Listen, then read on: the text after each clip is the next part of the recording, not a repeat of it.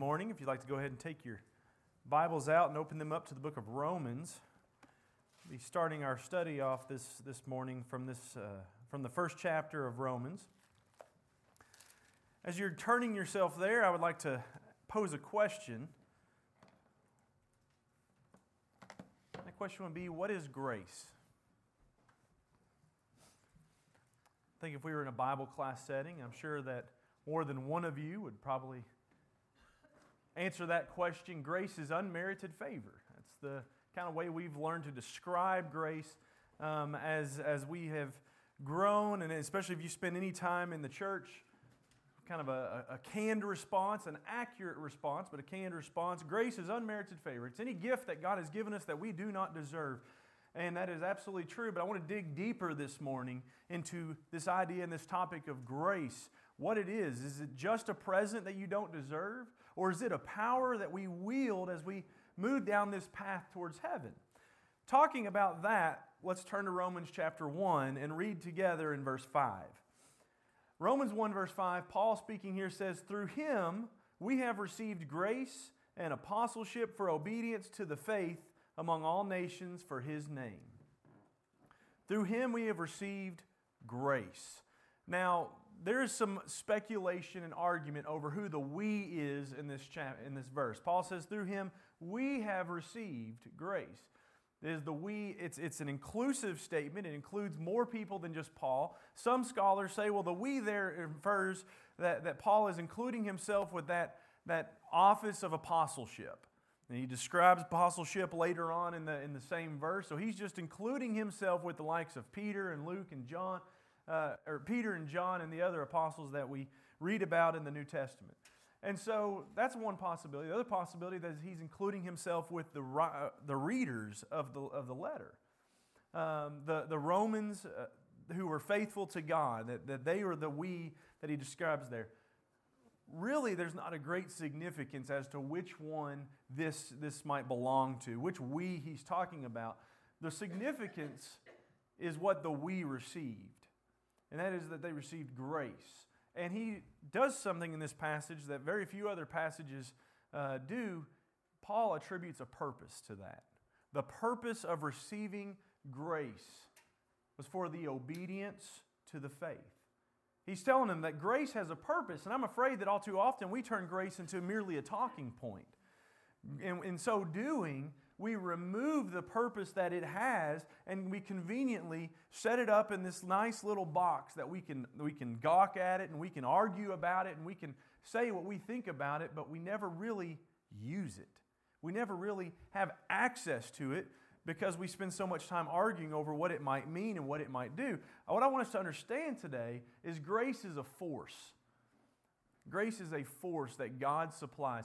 Um, several years ago, I made a couple trips to Clay City to the drag strip because of a ongoing argument that I had at work over the uh, ability of my, my vehicle to, to drive fast. Ultimately, uh, I thought my truck was a lot better than everybody else did. So I made several trips to the drag strip and I learned a handful of things. One, my truck was not nearly as bad as I thought it was.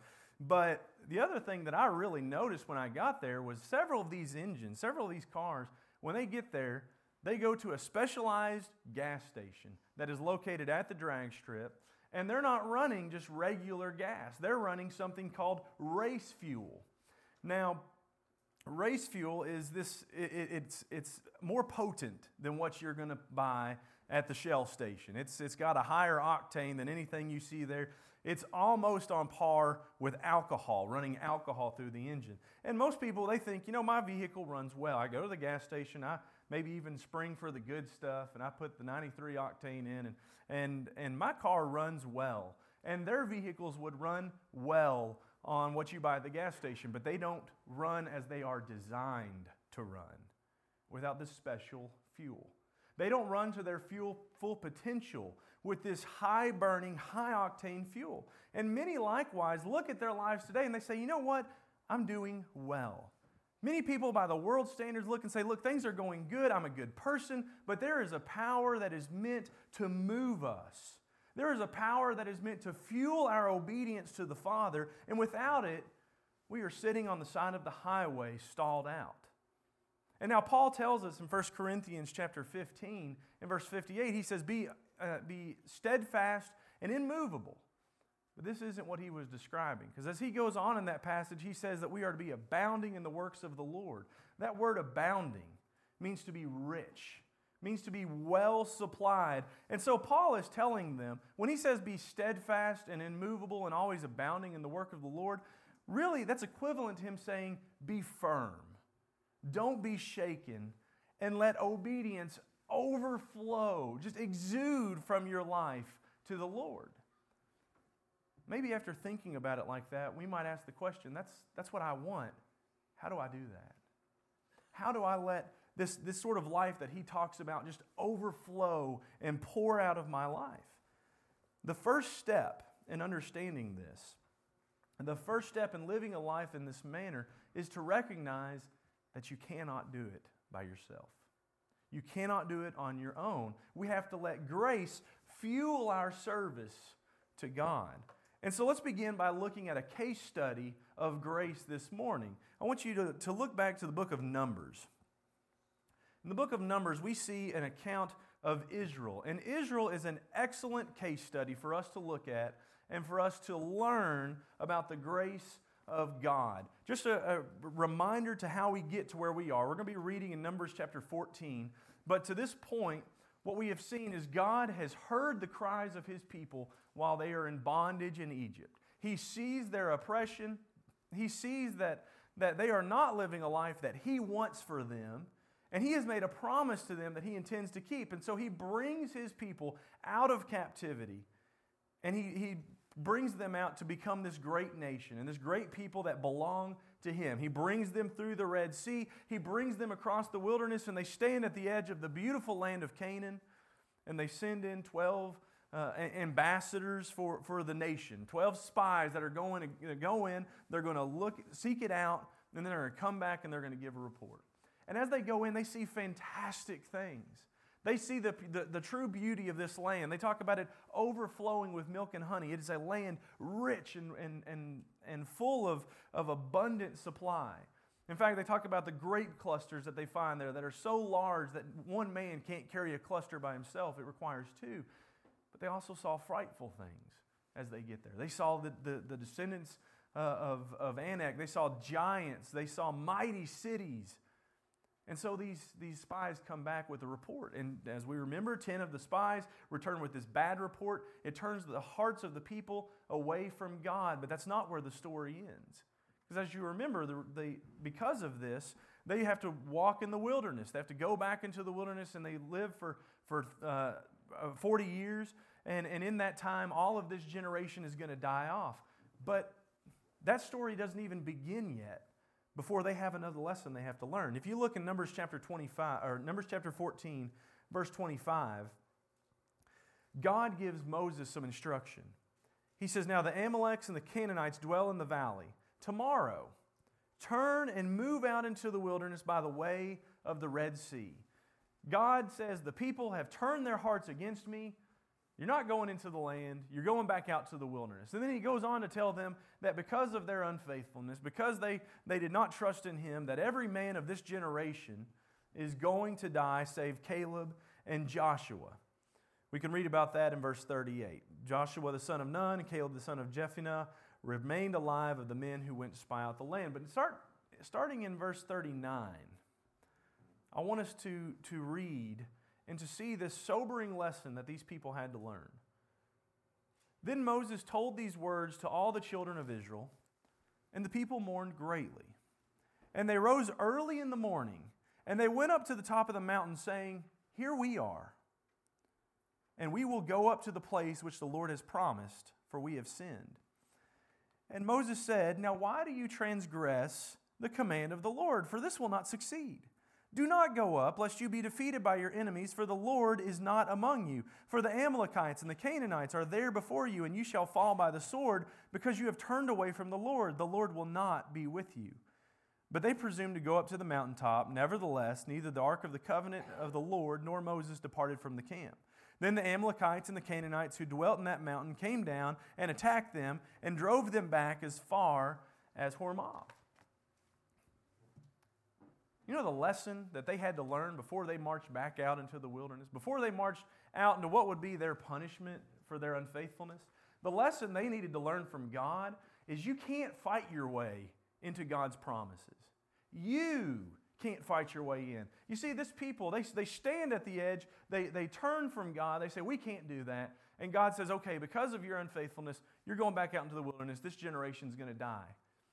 And they mourn for that. They were brokenhearted, they were sorrowful. And we might say, You know what? They repented. Because they said, No, we're going to march into the land and we're going to do what God called us to do in the first place. We're going to go in and we're going to take it. But their sorrow obviously wasn't based on the fact that they had displeased their God by disobedience. They had, as Paul would later describe, talking to the Corinthians, worldly sorrow, not godly sorrow. They were sorry because of what they were losing. They were sorry because of what they were not going to gain in Canaan. And that led them to do something that they had already done over and over again, and that was disobey God again. God had said, You're not going in. You need to go back out into the wilderness. You got lessons that you all need to learn. And they said, No, we will not go back out into the wilderness. We will try and fight our way into the land. Whenever I say that God's grace is a power that moves us, we have to recognize that it always moves us in a parallel direction to God's will. We are always running right alongside His will if we are being powered and motivated by His grace. You can be busy doing all manner of things which seem good to you, which seem good to others, but if they are not in line with what God has called us to be and called us to do, they are futile. They are a waste of time. Just as these Israelites marching into this land that, that were, was against the will of God, it wasn't going to profit them anything. But for many, Instead of being busy with things that are, are good, many are busy with, with doing nothing. They're not busy at all. And maybe that's because they haven't learned the next lesson that the Israelites were in bad need of understanding, and that was the victory had already been won. The victory was already secured. It seems the main reason that Israel failed to enter into the promised land is because when they get there, they are focusing on the battle and they're failing to see victory has already been promised to them. In Numbers chapter 20, we see the, the second time that the Israelites are, are uh, getting ready to approach the promised land. They're in the wilderness now. This is that, that during that generation that's going to be dying off in the wilderness. And, and they're complaining, as has become their habit, about the fact that they don't have food and they don't have water, and you've just brought us out here to die. And, and Moses obviously is, is stressed out by this. You can tell through the reading that, that he is tired of, of dealing with these same complaints over and over again. And God says, Go and speak to the rock, and I'll bring forth water. And so Moses goes and he takes his rod and he strikes the rock, and water comes forth. Now, notice what God says as he, as he rebukes Moses and Aaron for this in verse 12. Numbers 20 12. The Lord spoke to Moses and Aaron, Because you did not believe me to hallow me in the eyes of the children of Israel. Therefore, you shall not bring this assembly into the land which I have given them. God does a couple things in his rebuke of Moses. One, he rebukes Moses. He tells Moses what you have done is wrong. There's going to be punishment for what you've done. But he also reveals something about his nature and about his grace. He said, The land that you all turned away from, the land that you're heading towards now, is a land that already belongs to you. It has already been given to you by the God of heaven. Now, if the God of heaven, the God of all creation who spoke the land into existence says, hey, the land is yours, it's something you can usually take to the bank. That's something you can, you can rest your trust in. In verse 24, he's going to say it again Aaron shall be gathered to his people, for he shall not enter the land which I have given to the children of Israel, because you rebelled against my word at the water of Meribah. Over and over again, we're going to see that. And in Numbers 27, verse 12, before the death of Moses, God sends him up onto the mountain, Mount Arabim, and says, Look at the land which I have given to the children of Israel. Again, this is that that second generation. The first generation has marched in the wilderness, has died off, And that second generation, God is saying, the land is yours. But I want us to see something about that first generation. In, in chapter 32, and in verses 7 through 9, chapter 32, verses 7 through 9, this is, this is at a point where we're about to see a repeat of what that first generation did. They're standing at the edge, fixing to go in, and the, the tribe of, of Gad and Reuben and that half tribe of Manasseh, they say, hey, we're just going to stay on this side. You all go ahead and go in. You all can do it. We know you can do it. We're not going in. We're going to stay over here. We're going to set up shop over here. This is where we're going to live, this side of the Jordan. We're not going into the land. And Moses is questioning them about that. And in verse 7, he says, Now, why will you discourage the heart of the children of Israel from going over into the land which the Lord has given them? Thus your fathers did when I sent them away from Kadesh Barnea to see the land. For when they went up to the valley of Eshcol and saw the land, they uh, saw the land, they discouraged the heart of the children of Israel, so that they did not go into the land which the Lord had given them. He tells these people again, over and over again, we're seeing this.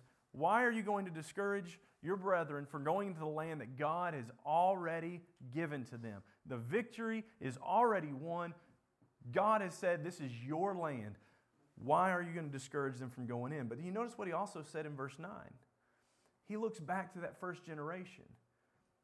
He said God had given the land to them too. The land was theirs. The victory was theirs. Their inheritance belonged to them. It was already in their account. He said, I've already given it to you. Over and over again, both generations. The victory is already won. You already own the land. So, why did that first generation fail to obtain it? The reason they failed to obtain it is because they failed to go and take possession of it. In fact, that's where Deuteronomy chapter 9, verse 23, they are instructed. It says, Go take possession of the land that I have given you, the land that already belongs to you. Just go take it. So let's continue on in Numbers chapter 32. In verses 10 through 15, let's keep reading on in that discussion. So the Lord's anger was aroused on that day, and he swore an oath, saying, Surely none of the men who came up from Egypt from 20 years old, excuse me, and above shall see the land of which I swore to Abraham, Isaac, and Jacob, because they have not wholly followed me, except Caleb the son of Jephunneh and the Kenizzite, and Joshua the son of Nun, for they have wholly followed the Lord. So the Lord's anger was aroused against Israel, and he made them wander in the wilderness 40 years until all the generation that had done evil in the sight of the Lord was gone. And look, you have risen in your father's place, a brood of sinful men, to increase still more the fierce anger of the Lord against Israel. For if you turn away from following him, he will once again leave them in the wilderness, and you will destroy all these people. Moses is warning them uh, the children of Israel here. He says, Do you remember? Do you really remember what happened when your fathers came to this point? They saw the land, they saw how wonderful it was. God had given it to them, but they failed to go take possession of it. They failed to trust God and enter in. And you all are about to make the exact same mistake. And it's going to be upon your own heads that this whole generation is going to die again in the wilderness. He's saying, don't make the mistake of your fathers. Don't be all talk and no walk.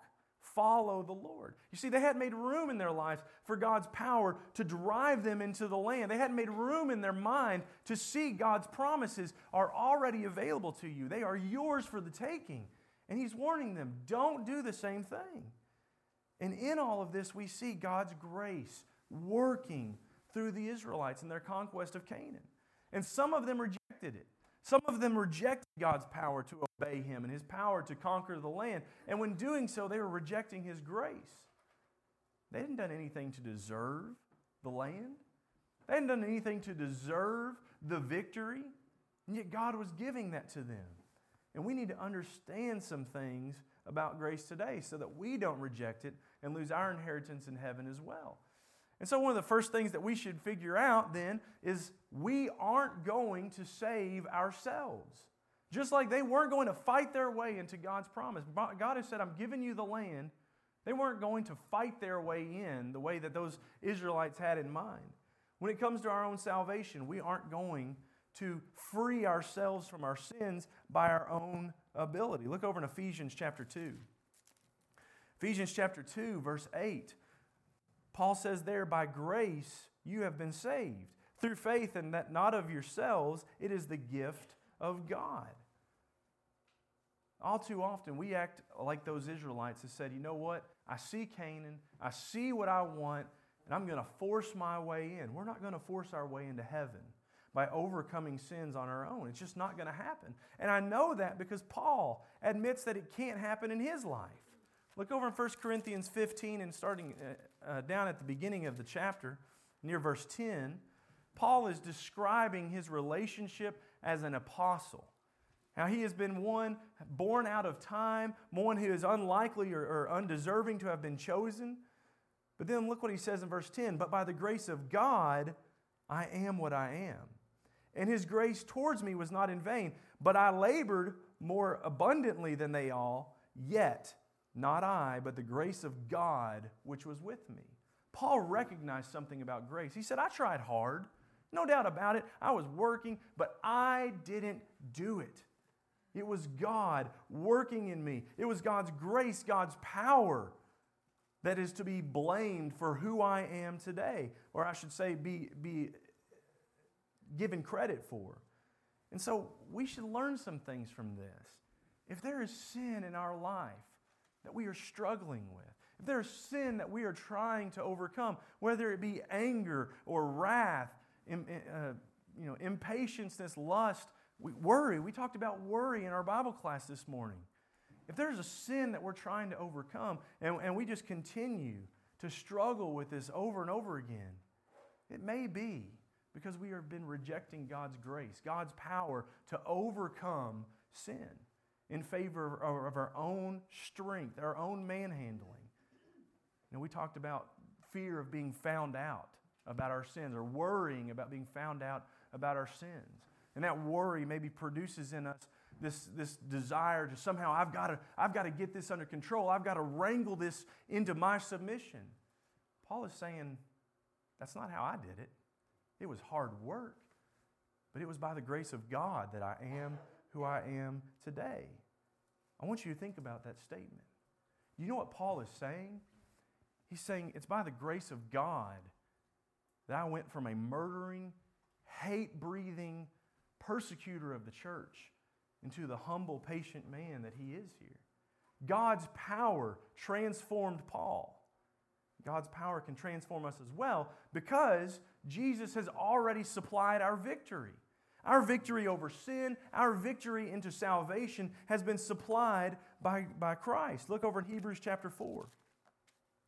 Hebrews chapter 4, verses 14 through 16. Seeing then that we have a great high priest who has passed through the heavens, Jesus, the Son of God, let us hold fast our confession. For we do not have a high priest who cannot sympathize with our weaknesses, but was in all points tempted as we are, yet without sin.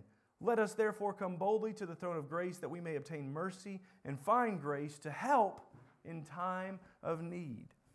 You know, we talked again in, in Bible class this morning about Jesus. Jesus dealt with worry, anxiety, concerns. As he stood uh, and, and offered prayer for, for his, his followers and for all those who would follow after him, that they would be unified, he was concerned about the, the direction that they would go in his absence.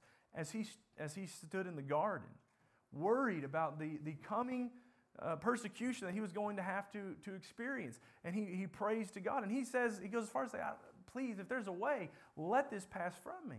Jesus experienced the same temptations that we experience, yet, the Hebrew author says, was without sin.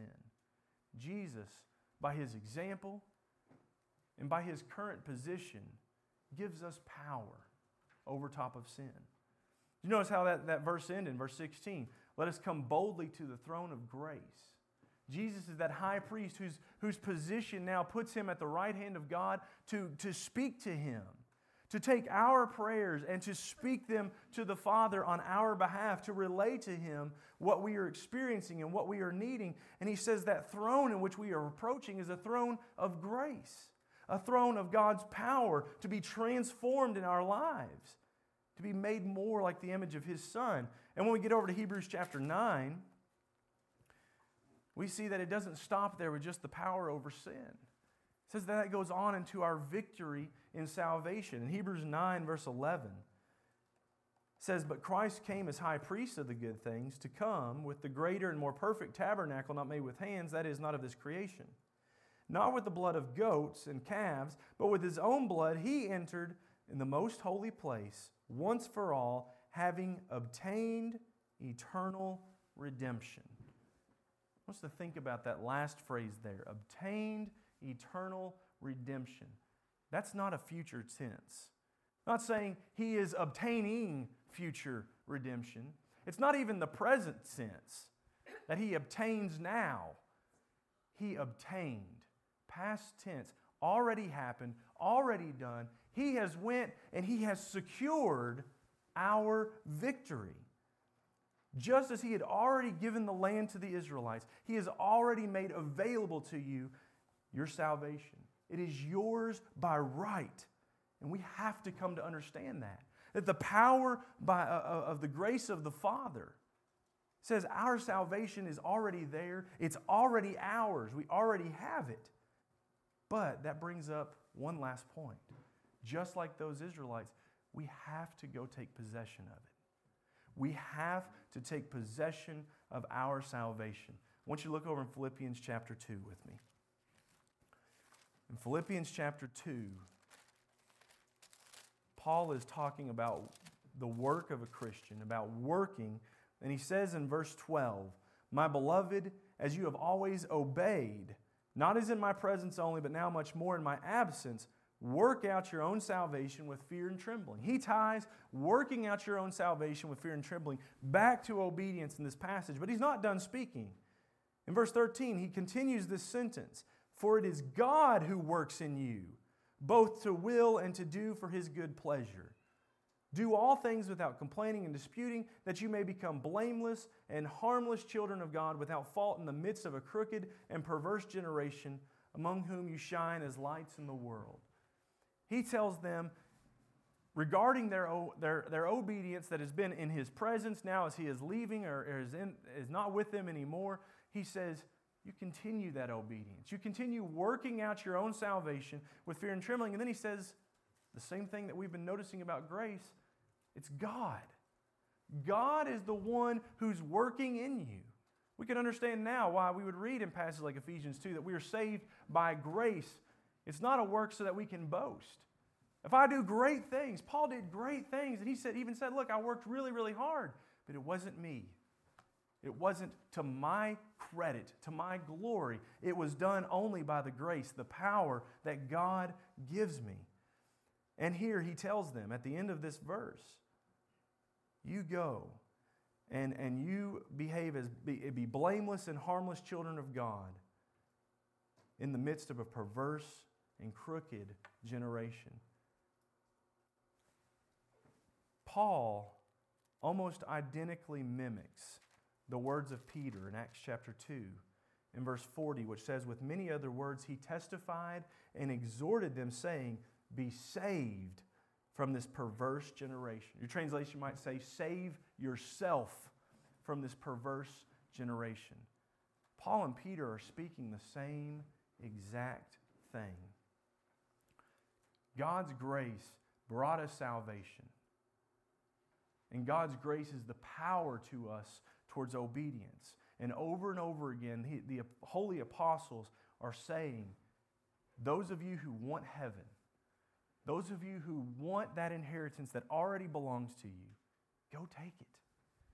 Go possess it. And so, as we wrap this up this morning,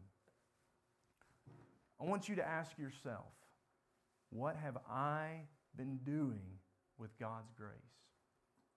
Maybe I have been one that admires it. Maybe I've been one that likes to talk about it, likes to discuss and argue the, the, the points about whether or not we are saved by grace or not.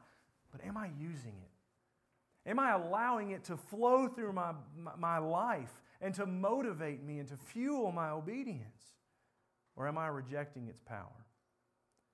It is true if we will remember that we have a high priest Jesus has made an avenue for us to go to that uh, throne of grace and to request the grace that we need in our time of help.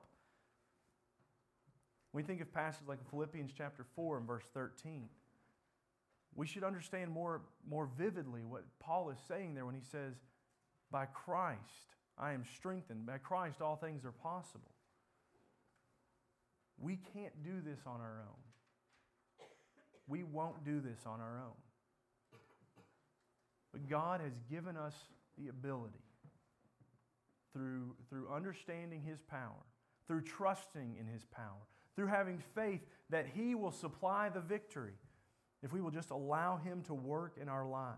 That begins in Acts chapter 2 and verse 40. Peter, again, encouraging them to save themselves from this crooked generation, he says, Those who received His word were baptized. Will you receive the word today? Romans chapter 3, verse 23 tells us each and every one of us has done something sinful in our lives, something that has separated us from our God, brought about death in a spiritual sense. But John 3:16 says God still loves you. Despite what you have done, despite the things that were going on in the world, God said, I will send my son, whom I love, my only son, so that he might die for your sins so that he might stand in your place, so that you will not perish, but that you will have eternal life. And when his son got here, aside from the many wonderful things that he did, he said in Matthew 16 16, He that believeth and is baptized shall be saved, he that doesn't believe will be condemned. Do you believe that Jesus is the Son of God? Do you believe that Jesus is the high priest that opens you up to the power that God supplies in your life to walk in obedience to Him to obtain the inheritance that He offers? If so, then we need to turn our lives to Him. We need to turn away from trying to do things on our own ability and our own power and turn to Him as our master. Turn to Him as our Savior and our Lord. We need to confess every day in our lives by the things that we say and the things that we do that we're not operating on our own ability. We're operating on the power that God gives us because He is our master. And we need to share in His death by being baptized so that we might receive forgiveness of our sins. I hope that we will pray. Going forward into this year, I hope that we will pray that God opens our eyes to the power that He supplies to us. That God opens our eyes to see His grace in our life and that we will seek that grace. And if that's something that you desire to do this morning, we would like to assist you in that. If so, won't you please come forward and let it be known as we stand and as we sing.